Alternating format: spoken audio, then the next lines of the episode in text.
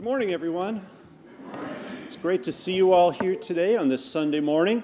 Let us prepare our hearts and minds to worship God now as we listen to the prelude.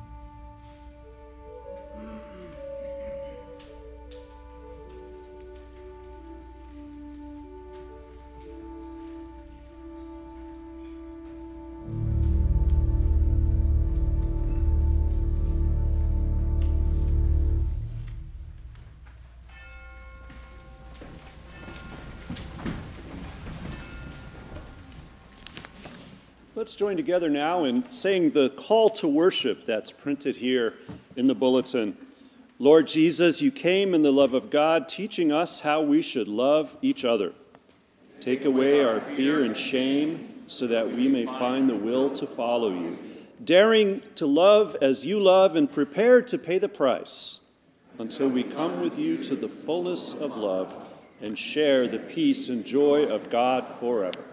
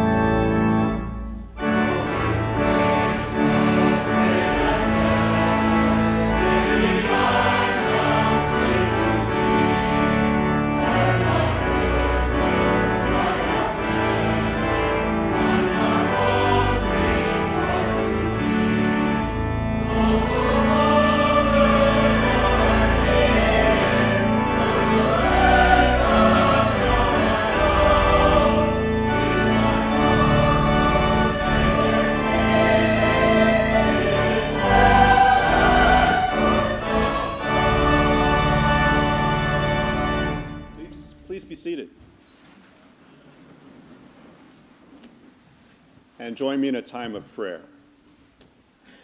Loving God, we do thank you for calling us to be here today in the busyness of our lives and the, the ebb and flow of all the things that we are called to do and the, the temptations we have in life also to, to go astray or to go our own way when you call us back to the path that we are to follow. Holy God, you are gracious and loving and forgiving. And so we thank you that by your grace you have invited us lovingly to be here, to hear your word of truth, your word of care, your word of comfort and of challenge. So open us to your presence this day, in this moment, in this place, with these people, as we enter a time of silent prayer. Meet us by your Spirit.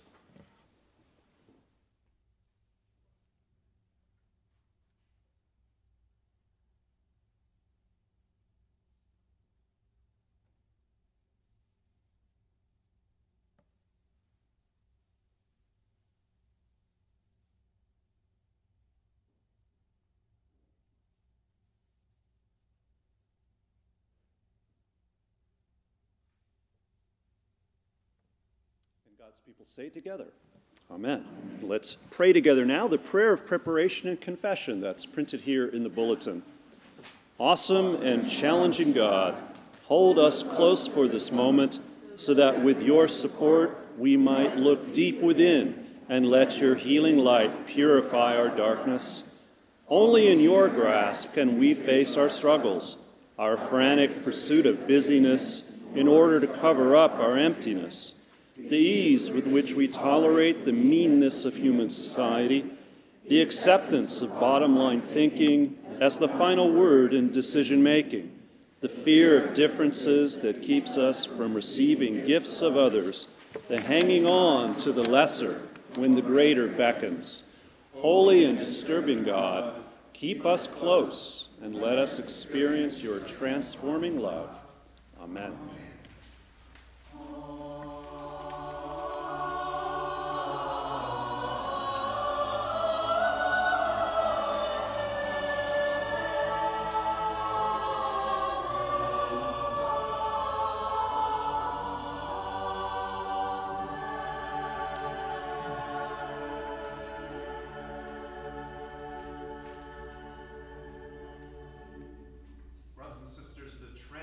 Love of God, the amazing grace that God grants you in Jesus Christ, is given to you today, every day of your life. So receive it.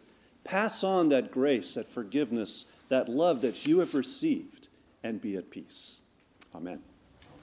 Let's stand and greet those that are around us.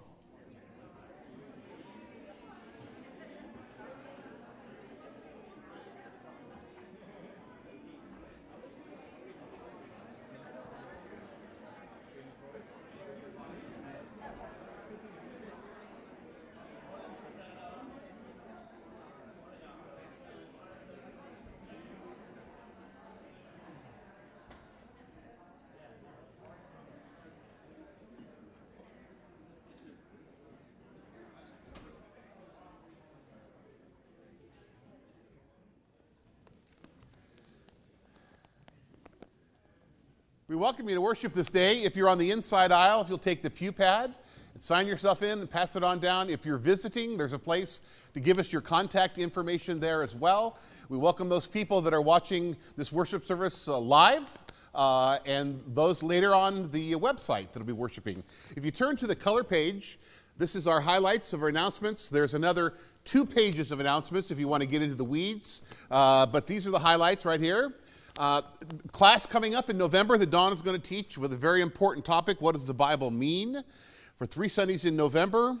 Two weeks from today is Africa Sunday. Michael Barber has been working on a film which showcases our sister church relationship and uh, the work that we've done over there with uh, the School for the Blind and the hospital and those kind of projects. We'll be talking about all of that on the 29th there. Next week, bring your wallet because the Kids Club is having a lemonade sale and they'll be outside there uh, selling lemonade. Uh, there are three dates for people to find out about information about the church, the come and see meetings. These are times when people who've been visiting the church could come and ask questions, learn a little bit about it, what it means to be a member, and to sign up. We'll be soon bringing in a group of people into the church as new members. So if you are interested, please note those dates that are listed there. The other big news is that this week on Thursday night, uh, we will be, uh, our family from Afghanistan, the Fosley family, will be arriving. It's a father and a mother and five kids. They're coming from Kabul to Oakland, and uh, we're picking them up there and getting them resettled. Uh, one of our biggest needs is for drivers. If you'll notice there on the thing, uh, with five kids, there's going to be a lot of appointments and doctor's appointments and stuff like that. So if you can possibly help out at all to be on a list of potential drivers uh, so that uh, when Chris Money needs somebody, he can give you a call. Please, uh, there's a contact information there. There's also a need for English tutors and for grocery shopping as well.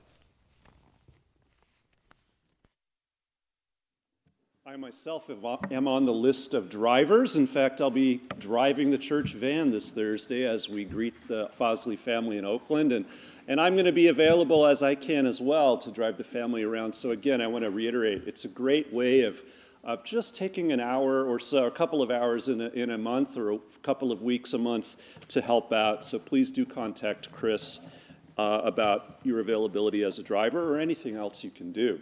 I also am looking forward to the class I'm going to teach in November, and I don't want to overpromise, but I am going to teach you what the Bible means in that class. So. Three weeks. It's going to happen in three weeks. Let's continue now in prayer.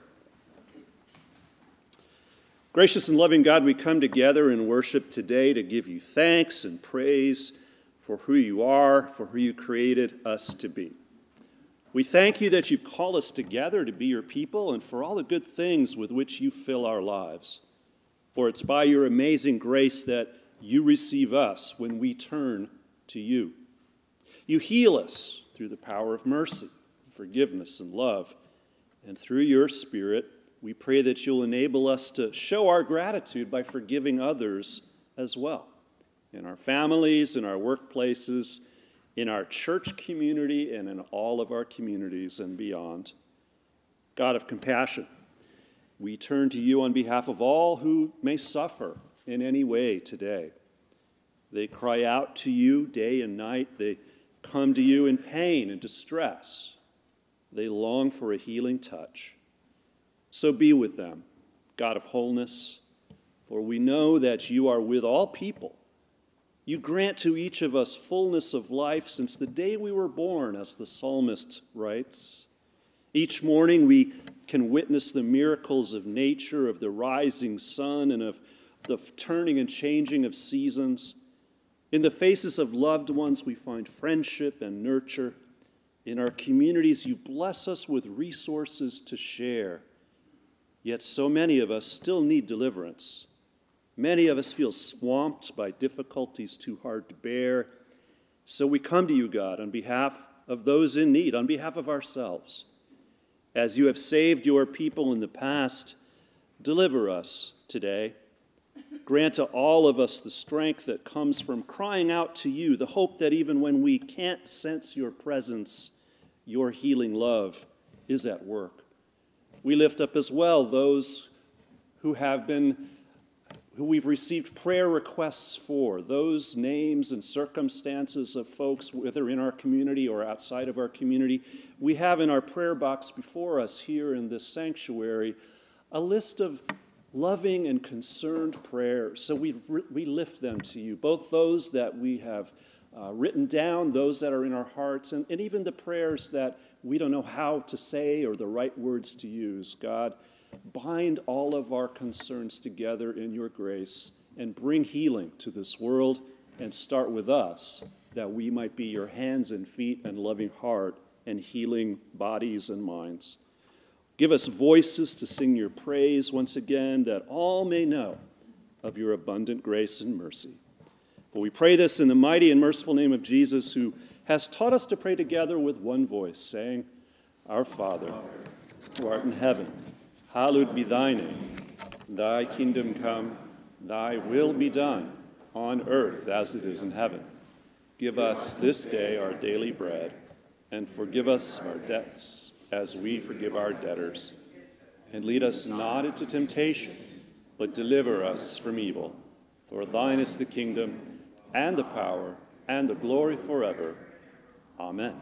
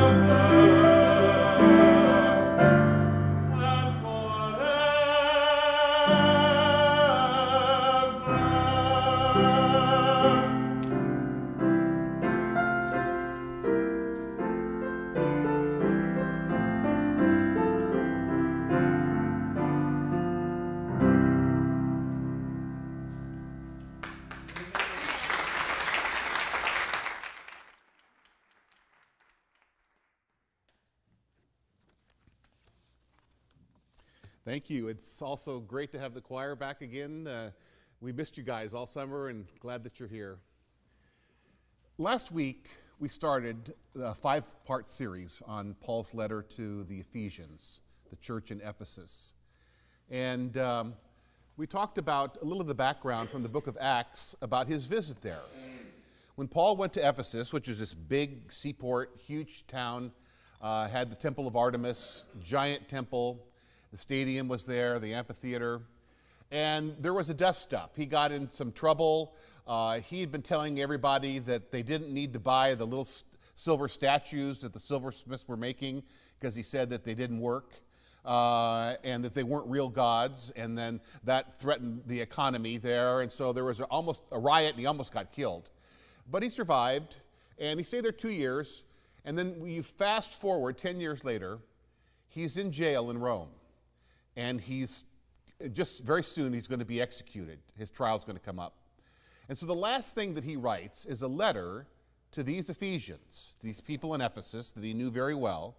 And he writes to them uh, and he has wonderful, wonderful advice uh, for them. And so we're going to read this, uh, the first 10 verses of chapter 2, which is one of the best summaries, general summaries of what Christianity is about that you're ever going to find. And you he made alive when you were dead through the trespasses and sins in which you once walked, following the course of this world, following the prince of the power of the air, and the spirit that is now at work in the sons of disobedience. Among these, we all once lived in the passions of our flesh, following the desires of body and mind, and so we were by nature children of wrath, like the rest of mankind.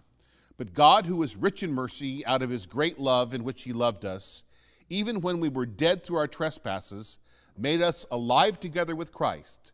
By grace you have been saved, and raised us up with him and made us sit with him in the heavenly places in Christ Jesus, that in the coming ages he might show the immeasurable riches of his grace in kindness toward us in Christ Jesus.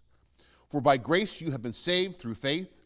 That is not your own doing, it is a gift of God, not because of works, lest any man should boast.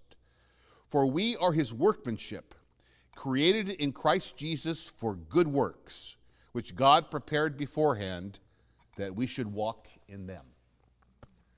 May the Lord bless to our hearts and our minds this reading of his word. Well, Paul doesn't beat around the bush, does he?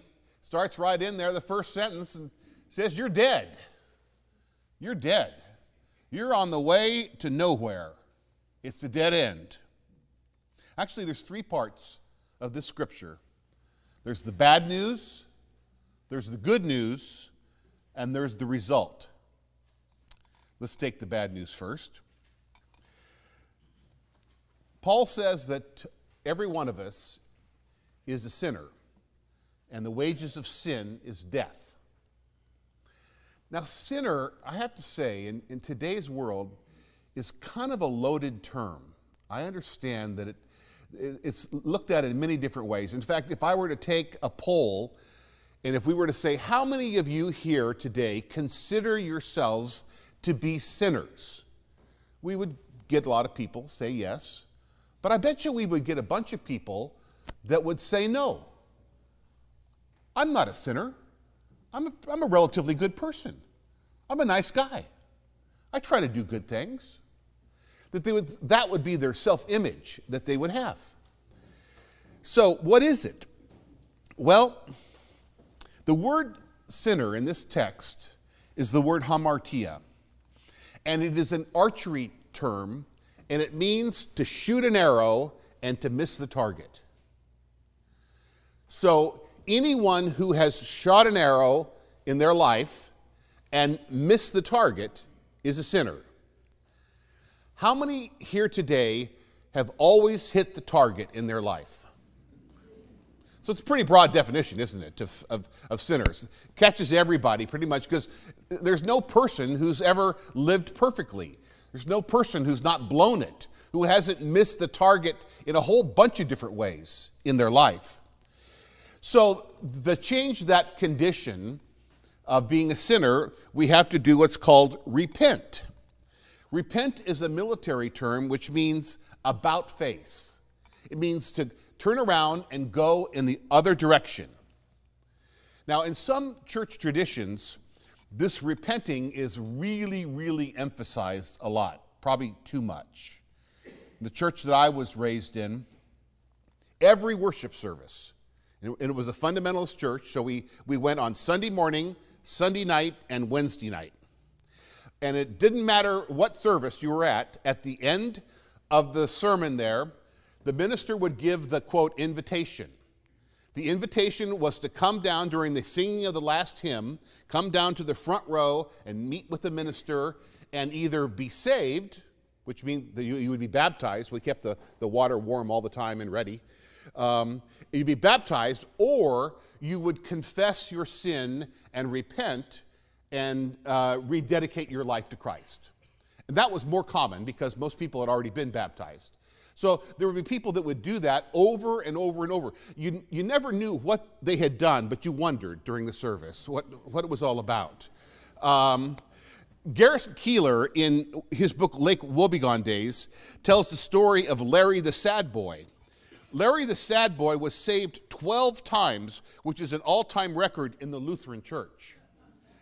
In the Lutheran Church, there is no altar call, no organist playing Just as I Am, and no minister with shiny hair manipulating the congregation. These are Scandinavian Lutherans, and they repent the same way they sin discreetly, tastefully, at the right times, and then they bring a jello salad for afterwards. Keillor writes Granted, we're born in original sin and we're worthless and vile, but 12 conversions is just too many. God didn't mean us to feel guilty all our lives. There comes a point where you should dry your tears and join the building and grounds committee and start working on the church roof and make church coffee and be of use.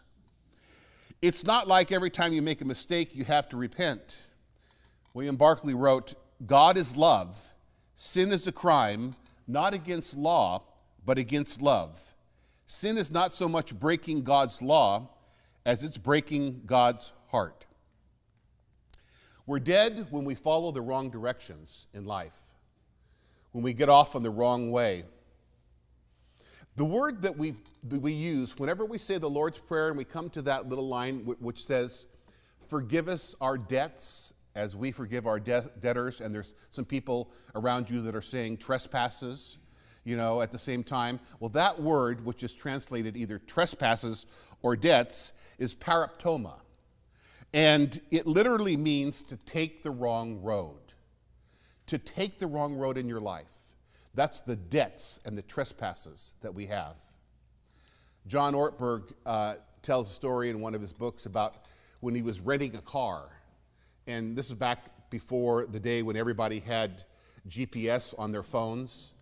And the, the car rental person said, asked if he'd like to rent a GPS device for the car. He didn't really want one, but his wife insisted that he get one. He thought it was just another backseat driver telling him what to do. He didn't really want that, but he went ahead and he, he got it.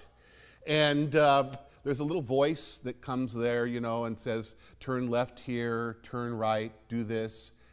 But he just didn't trust the machine, and it seemed like he was getting off track. So he just unplugged her. And then he got hopelessly lost. He was in a new town, he didn't know where he was. So he plugged her back in, and he expected her to say, You think I'm going to help you now? You rejected me. But she didn't say that.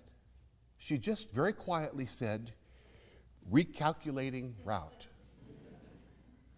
When safe to do so, make a U turn. Isn't that great? God lets us make U turns. When we've gone off on the wrong road, done the wrong thing, and then unplugged ourselves from God, thinking that we know the best way, the minute we plug back in again, God just says very calculate, very quietly, recalculating route. When safe to do so, make a U turn. With God, U turns are allowed. With God, missing the mark is expected. With God, a slip and a fall is just part of the human condition. We're dead by refusing to follow the directions for living that God has given to us. We unplug God's voice because we think we know a better way to live, but we don't. One of the things that God has said to us that I don't know if human beings are ever going to ever going to learn this one lesson because we, we certainly haven't learned it yet Jesus said that the only way to fight evil is with good, not with more evil. The only way to cure violence is with love, not with more violence. But will we ever get that message? Will Palestinians and Israelis ever understand that you can't outkill your way out of this problem? Will we in our country ever understand that the solution is not endless wars in Afghanistan or Iraq or Syria? You cannot outkill the problem of terrorism. There's another way, Jesus said, and we better start listening to that voice which tries to recalculate our lives. It's important that we understand that. And so we come to the good news, which is that we're saved by grace through faith. Beautiful news. The word grace, you, know, a lot of Christian terms have become a little archaic and shop worn, but not grace. We still have kids that are named Grace. Uh, we have the word gracious and graceful, and they're beautiful words that we use all the time. Frederick Buechner's definition is this Grace is something that you can never get but only be given. There's no way to earn it or deserve it or bring it about any more than you can deserve the taste of raspberries and cream, or earn good looks, or bring about your own birth. The crucial eccentricity of the Christian faith is the assertion that people are saved by grace. There's nothing you have to do. There's nothing you have to do. There is nothing you have to do. So you can't earn grace, it is given. And it's the good news of this text. You were dead, but now you're not. Why? Because of God's gift of grace to you. You can't manufacture it yourself.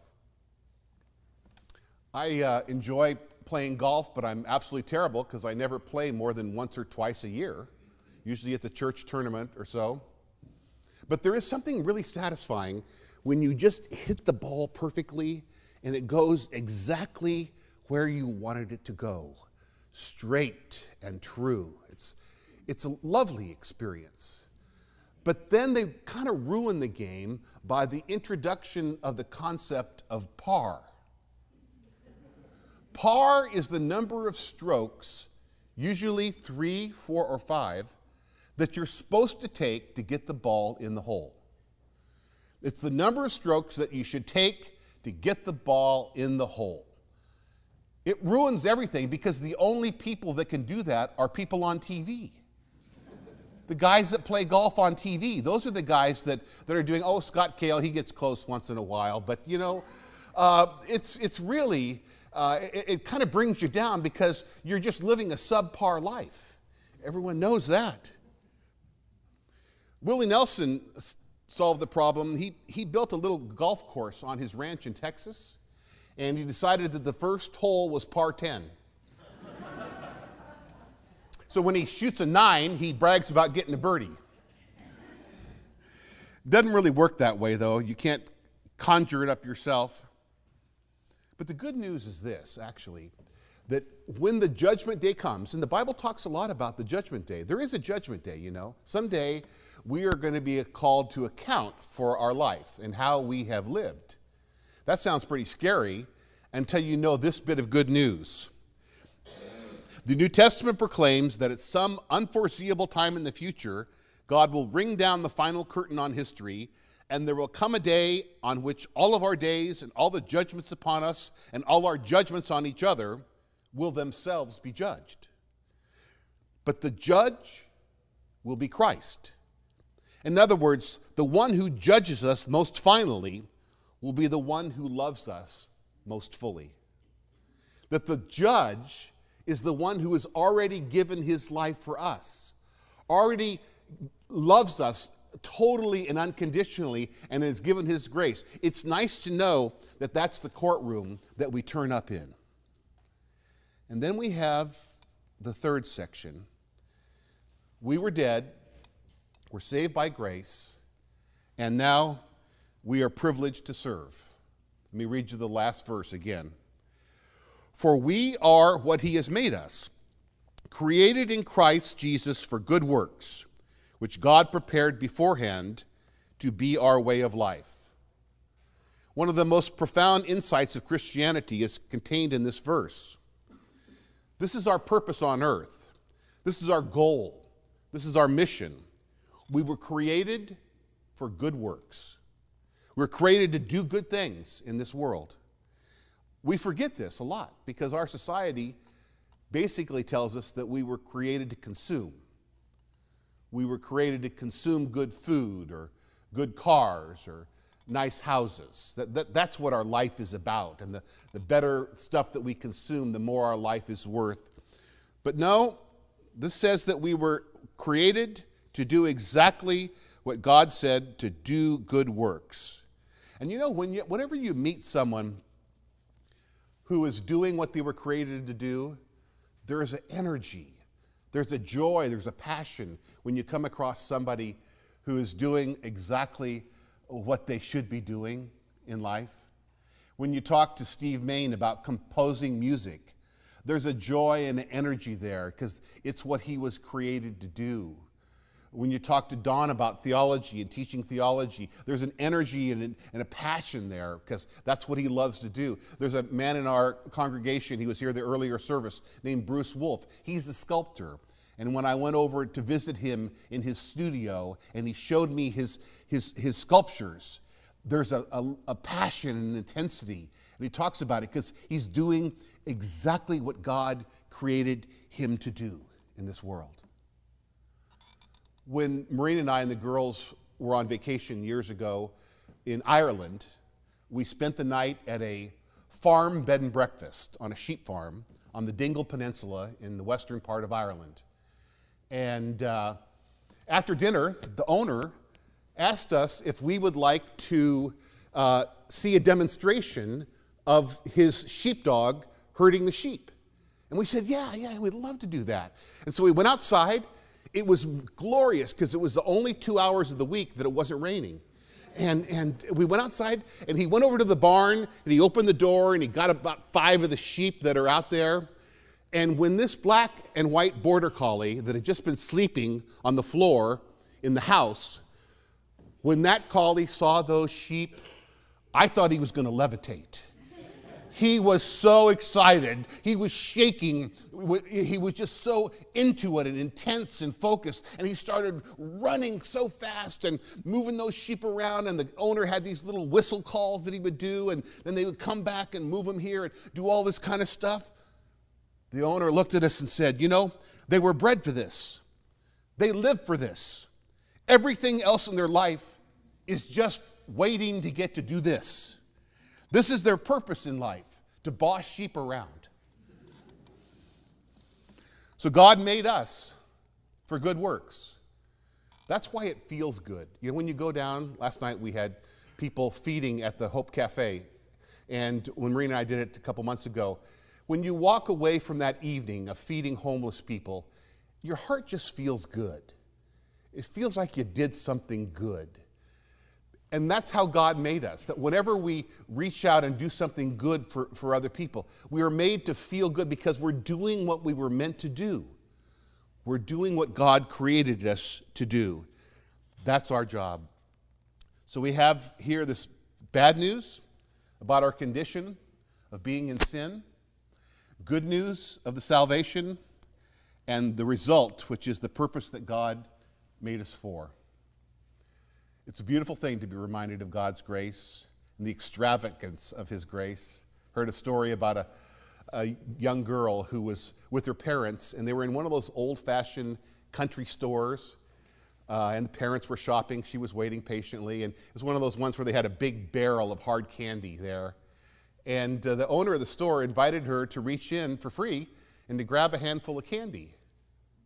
But she didn't do it. She just stood there, kind of hesitated. So he reached in, grabbed a big handful of candy, and gave it to her.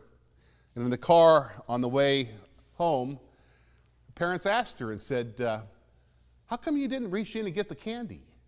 You're not that shy. She said, Well, his hands are bigger. In Christ, we discover how big God's hand is.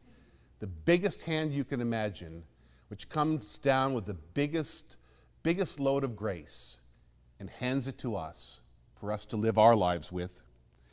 So God made us to be alive in Christ. How can we ever thank God for such love? Amen.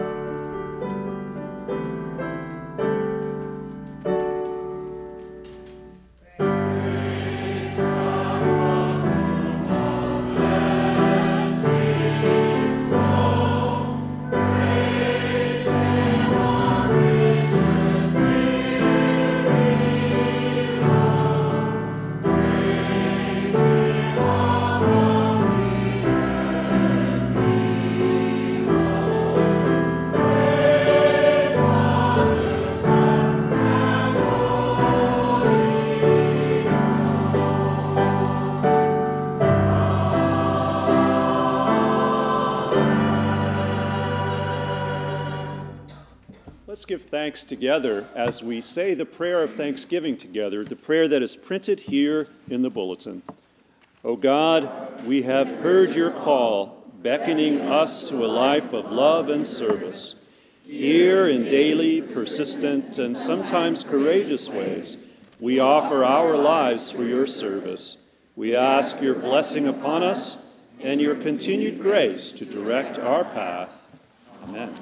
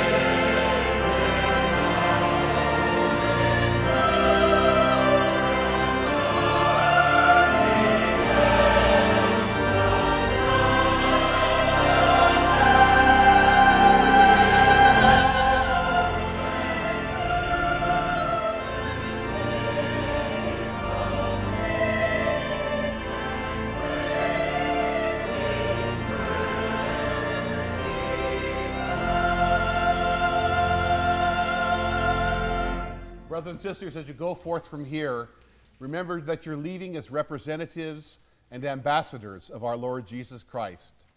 So live your life this week in such a way that wherever you are, when people see you, they'll see Christ living in you. May the Lord bless you and keep you. May he make his face shine upon you and always hold you in the palm of his hand. Amen. Go in peace.